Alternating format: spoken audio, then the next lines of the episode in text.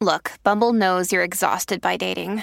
All the must not take yourself too seriously and 6 1 since that matters. And what do I even say other than hey? well, that's why they're introducing an all new Bumble with exciting features to make compatibility easier, starting the chat better, and dating safer. They've changed, so you don't have to. Download the new Bumble now. And now, from beyond our dimension, this is the Jeff Mara Podcast.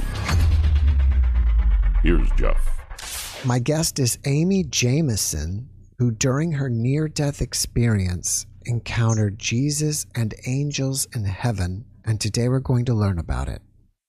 Amy, thank you for joining me and welcome. Thank you, Jeff. I appreciate it. Amy, if you don't mind, let's start on the day that your NDE happened and go from there. Okay, well, I was a dental assistant working in Houston, Texas, and I had a terrible cold for about two weeks. Uh, unfortunately, with I was wearing mask and turning my head away, but during patients, I was coughing a lot. And, and after about an eight-hour shift, I drove home.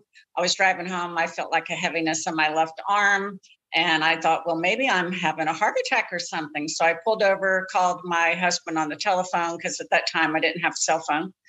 And I told him be on the lookout for me. I got home. He wasn't really looking out for me, unfortunately. But uh, I went home. I cooked dinner. Actually, did six loads of laundry and cleaned the house, and he helped with that. We were in a two-story apartment. Um, and then I was a smoker at that time, so I was smoking cigarettes. I sat down to smoke some cigarettes, and my chest felt really, really tight, like it was very difficult to breathe. So I put the cigarettes down, and I turned to my husband and I said, please take me to the emergency room or call me an ambulance. I'm really having trouble breathing. He looks at me and says, Well, there's nothing wrong with you. You're a hypochondriac. So he ignored me. And after about the third request, I said, I really can't breathe well. Please call me an ambulance. Well, he didn't move and he just said, There's nothing wrong with you. So I got up and called the local emergency room doctor. And he said, Is someone there with you? And I said, Yes, there is. My husband's right here. He goes, Put him on the phone uh, he was on the phone and his eyes got real big and then he slammed the phone receiver down and, and said let's go i said well what did he say to you he said he said that he could tell from talking to me that i was struggling very badly to breathe and that if i did not get you there in time if you die along the way or even at the hospital in process i would be held totally responsible i said great hmm. so we get to the emergency room and they x-ray me and check me out. And sure enough, I had a collapsed lung with walking pneumonia and pleurisy where my lungs filled up with fluid.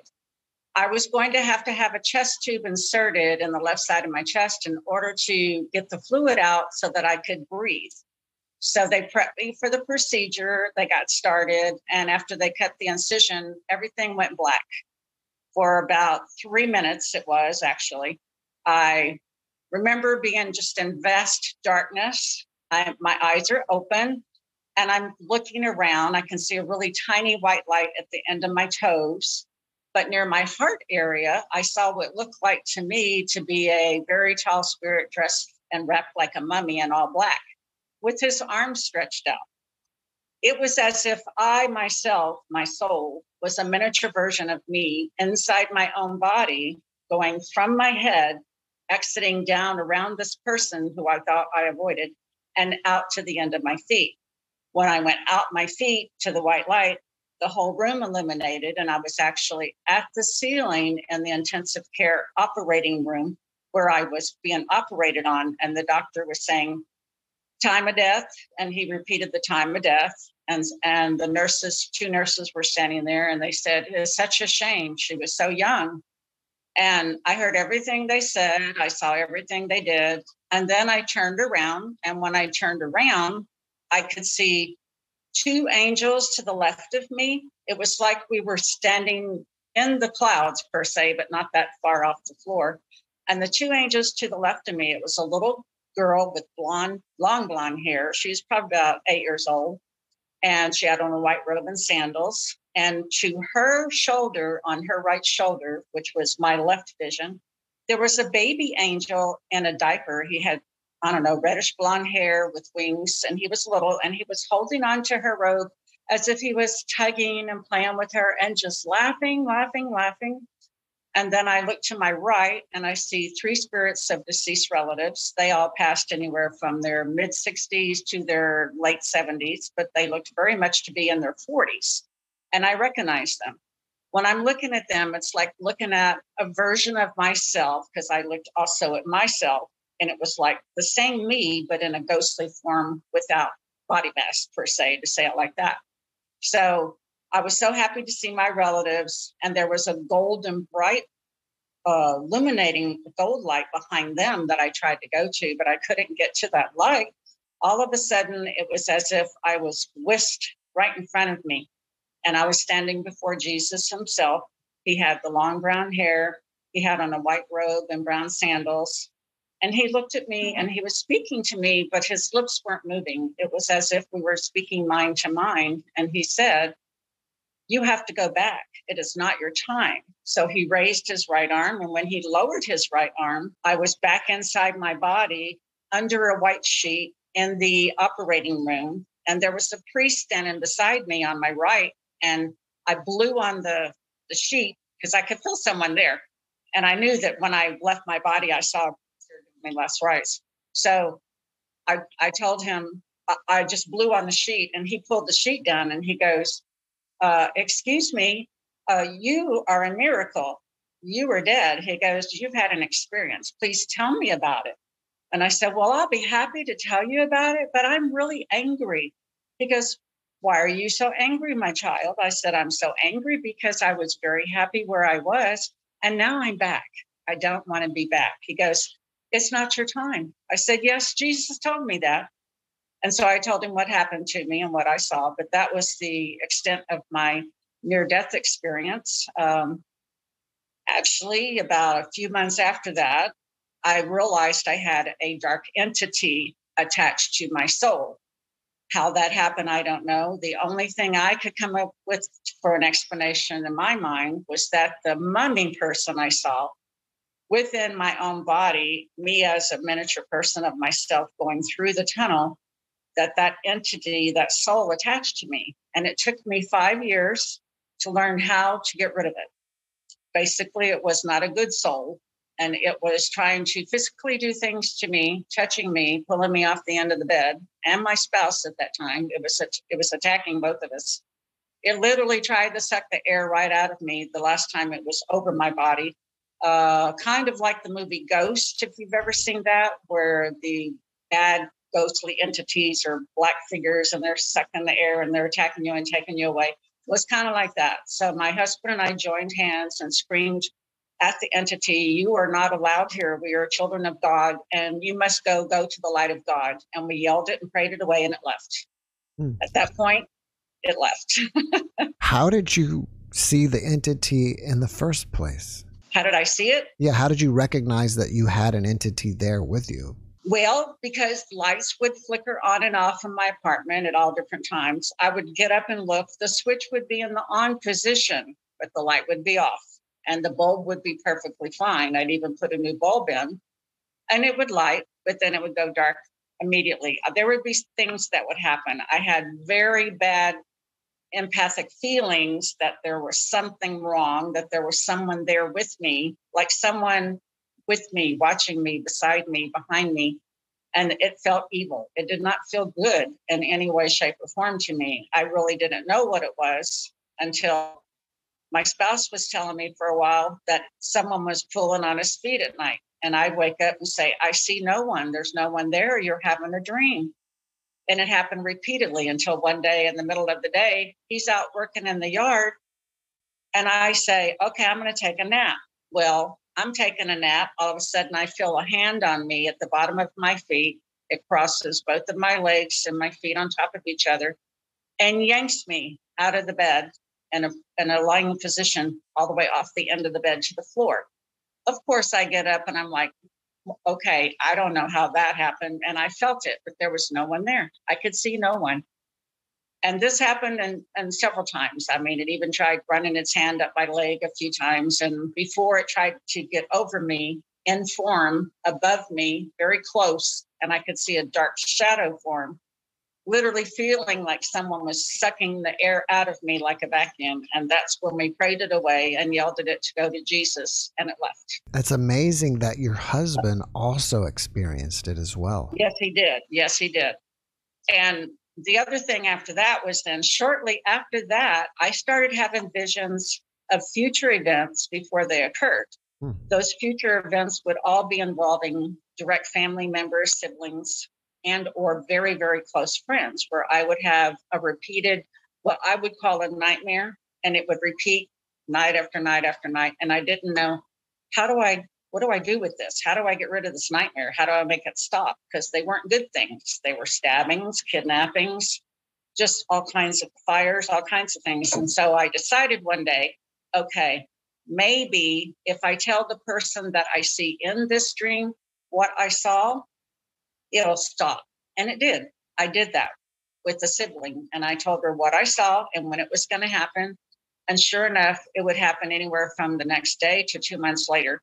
I was never given a time frame on what I saw. I was just shown kind of like a movie trailer where you see the beginning and part of the middle and the end, but you you don't you can't fill in the rest of it. You're only shown portions of it. But then you in the end you show what happens in my opinion, I thought, okay, once I tell her, it will happen, but everything will be okay. And that's exactly what happened. So from that point forward, I became known as the messenger, per se, where I was given visions of things that were going to occur, and they did occur. And in the end, even though they occurred, the part I wasn't shown was the good part that happened after I told them about it. I don't know if that was the whole point of the vision that I was being shown was to stop the bad stuff from happening to them, like death. However, I was shown five deaths that did happen, unfortunately. So, chapter 13 of my book that I wrote about with this is uh, about one of the individuals whose death I was shown, who was very, very close to me. It was my daughter's uh, fiance of eight years. So, he would be driving a car and and there would be a girl in the passenger seat. Well, he always drove my daughter's car and she would be the, the person in the passenger seat. But in this particular vision, I was not shown the face of the person in the passenger seat, only him driving and what would happen to both of them. And I felt if I told him or her what was going to occur, that picture of that face on that girl in the passenger seat would be my daughter. So I told no one about that one except for my spouse because he woke me up, standing up, sound asleep, saying, What is wrong? You're sound asleep, standing in the middle of the floor screaming. And I told him, and I said, We have to keep this a secret. So we mm. did. It happened exactly as I saw it. Luckily, it wasn't my daughter, but it was another girl. Did you ever see visions of the future that were good things, like someone winning the lottery or something? No, but interesting you asked me that because in the very last chapter, it's about me. I said, and and my opinion, the people who were giving me these visions were what I would call the ancestors of heaven. They guard over a huge building in heaven that holds all of our records. And this is the people who were telling me what was going to happen and like in my life. So I said, why is it always bad stuff? Why am I never allowed to have a vision about something good that's going to happen? And I'd say, and matter of fact, why not about me? So one night I went to sleep and I had just that kind of a vision. I was put through a test. I was married at the time, and I was put through a test where I was shown a very tall, good looking, dark haired man. And that if I passed the test with him, they would tell me the answer to my father, who my birth father was. So I said, okay. So the man tried to be with me. He wanted to have an affair with me. And I said, no, I'm married and I respect my marriage and my husband. Next thing I knew, someone's telling me in my vision that you passed the test. Your your birth father is a family member. Now that I never really understood because since then I found out. Well, I had been molested by uh, family members, uh, stepfather and his father. So, yes, but it really confused me. I'm thinking at the time that they told me that answer, they were leading me to believe it was my grandfather or my stepfather. I, I don't know what the what the point of that was, but in any way, this person I was shown in there, I was shown a neighbor who lived right next to me in the same vision. And he waved to me and flirted with me a lot. and he had the name of uh, a license plate said "Take Hold" on the back of his black car. I saw that car next to my parking spot one day, and I'm like, "Oh, there's that same car with the "Take Hold" on the license plate."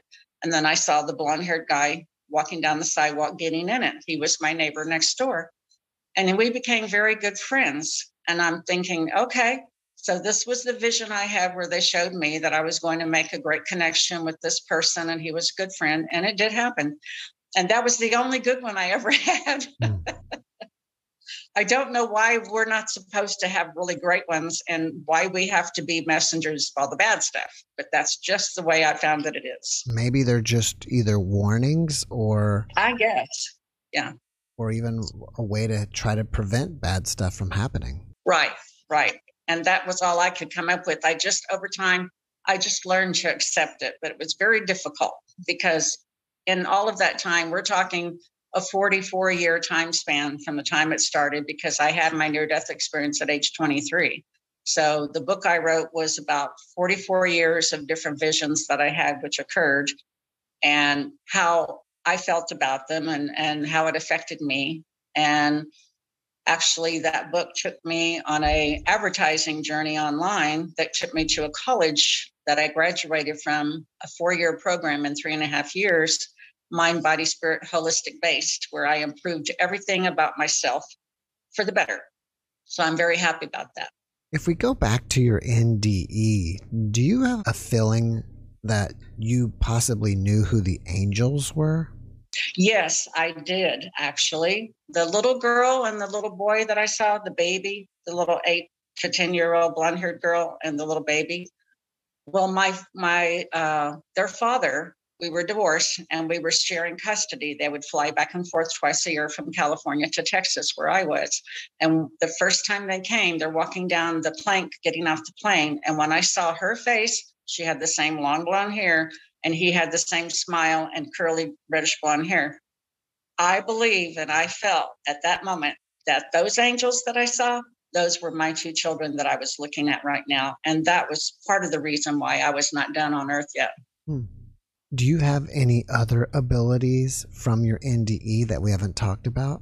Yes, actually, I'm very empathic, where like if I were speaking you for a good 20 to 30 minutes and doing what I would call a little mini interview with you for a hypnotherapy session, because I became a master life coach and a hypnotherapist, as well as a non denominational ordained minister, I used all of those um, tools, I call them, in a hypnotherapy session with you where I will discover within our first 20 to 30 minute conversation keywords that you use to describe your ideal life, what you think your life purpose is.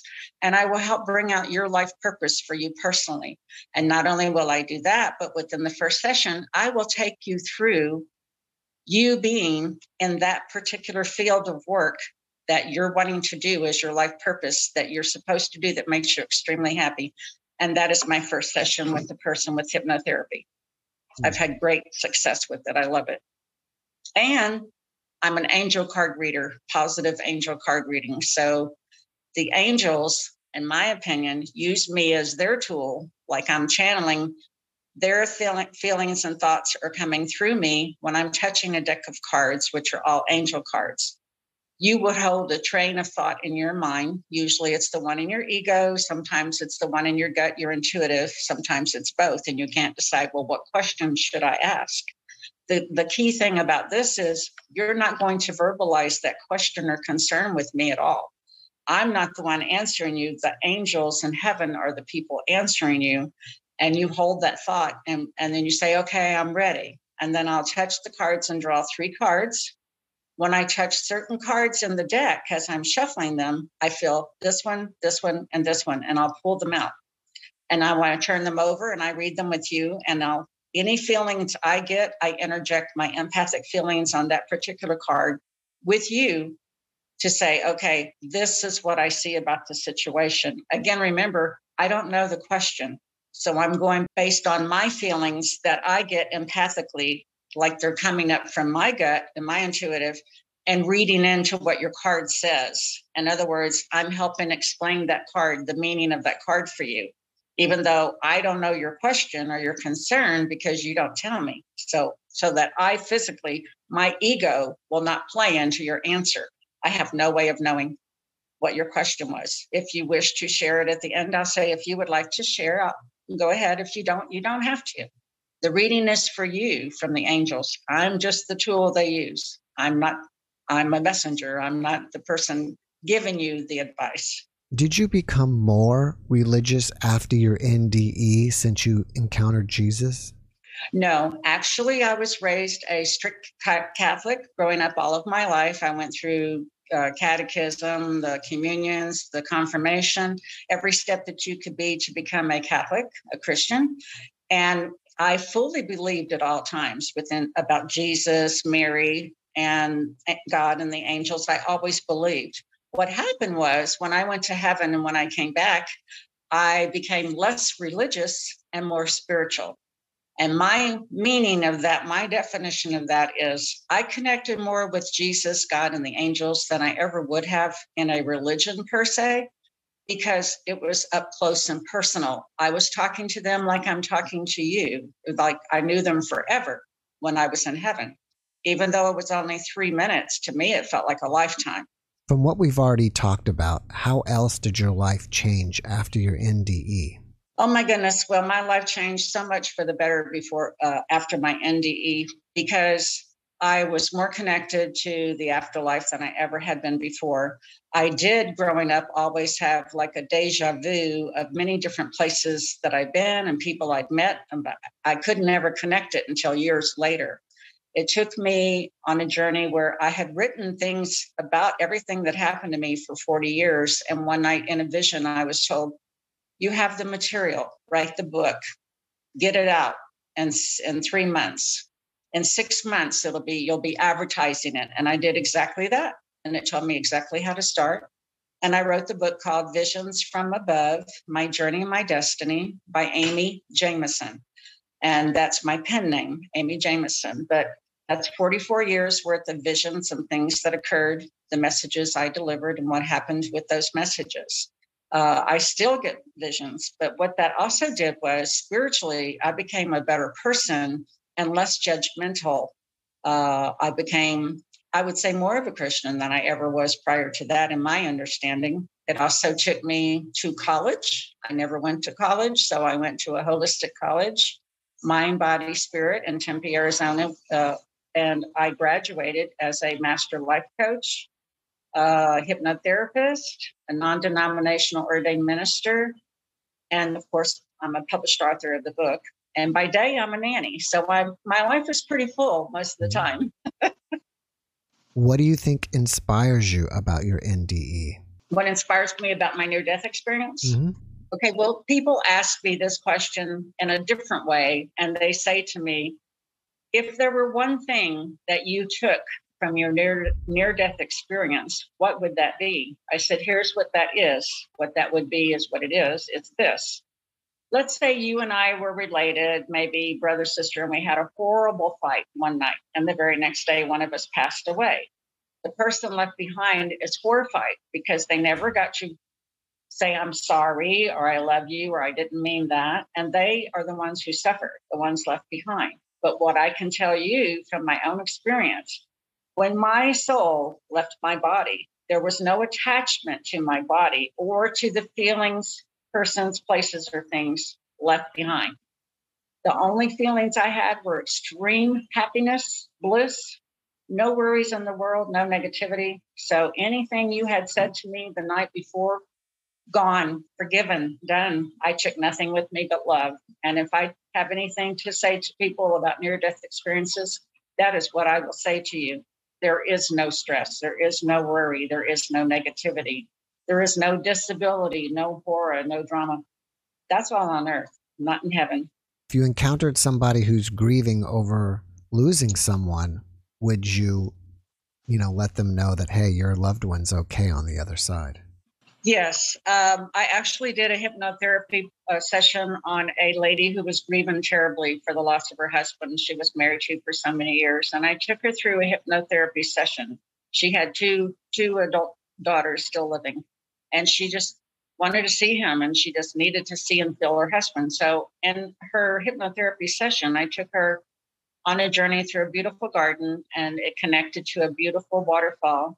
And behind the waterfall was a rock. She would walk over through the water, through the waterfall and sit on the rock. And there was a pot of gold there.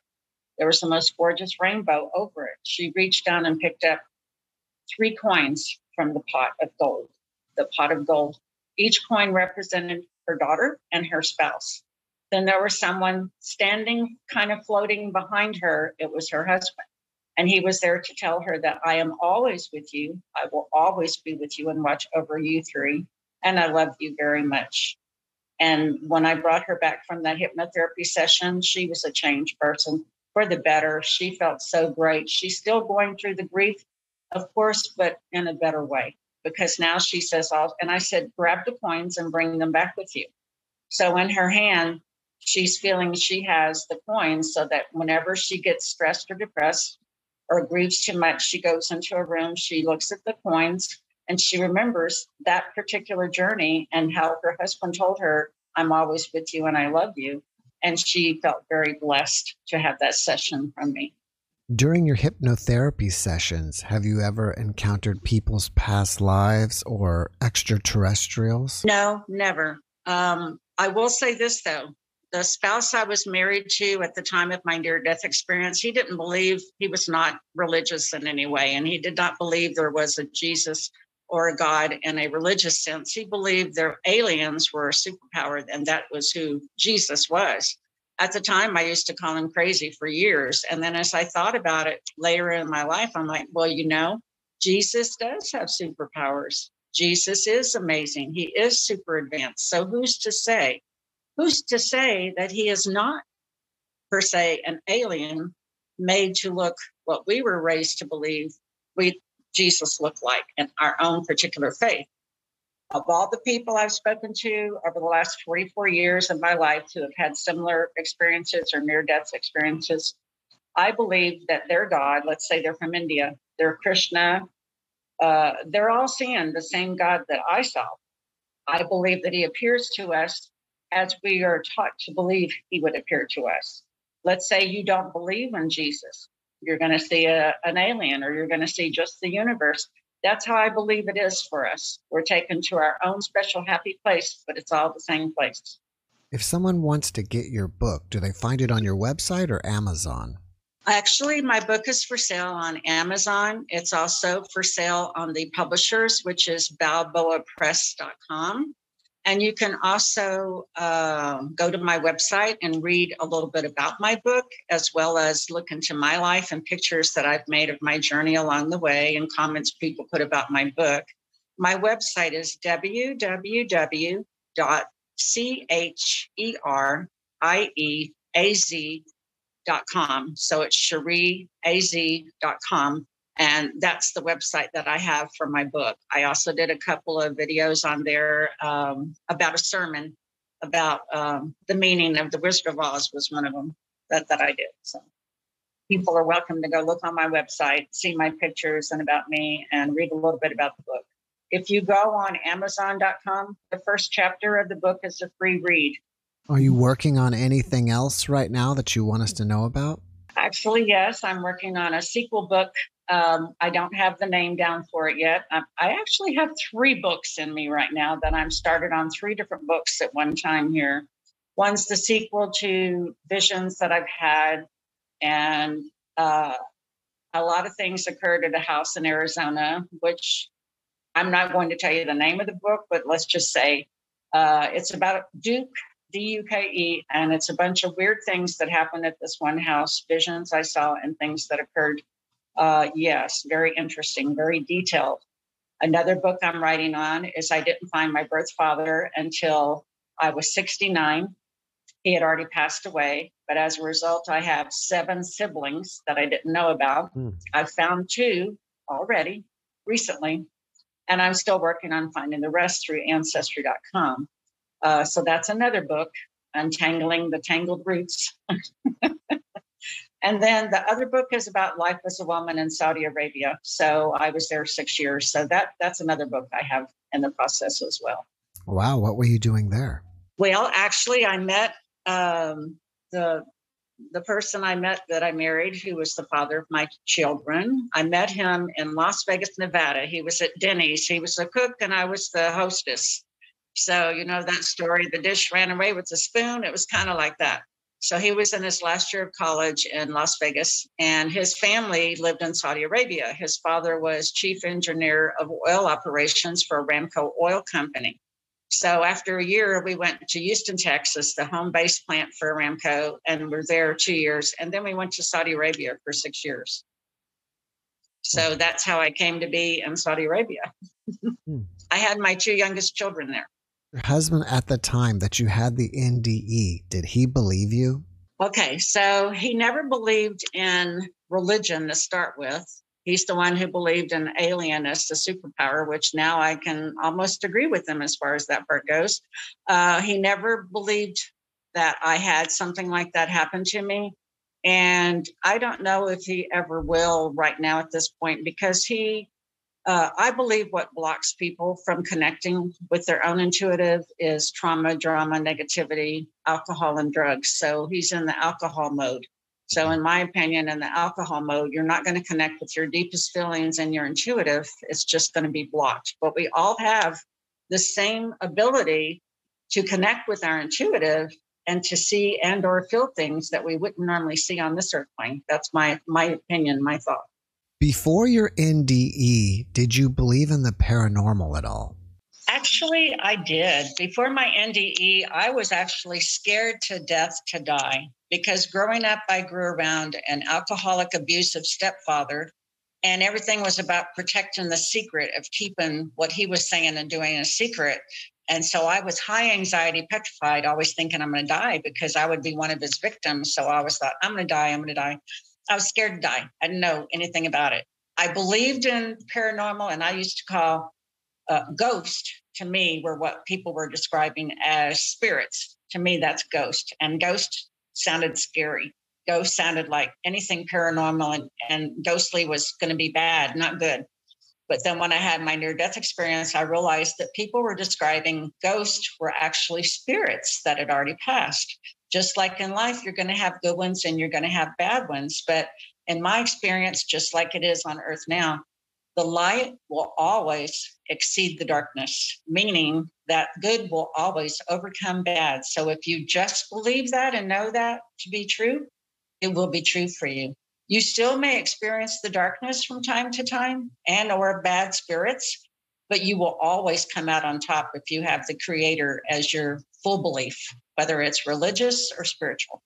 After watching this podcast, people may want to reach out to you and ask you questions. Are you open to that? Of course. They can contact me through my email, which is L E E C H E R I E 66 at gmail.com. And once they reach and contact me through there, I can give them my personal phone number if they would like to speak to me. I'd be happy. I do card readings. I'd be happy to do a card reading for them and answer a question. I don't charge. I believe in the power of being the more I give, the more I get. I do free readings and donations are appreciated. And I usually get more donations than I would if I charged. Before we finish up, can you leave us with one last positive message?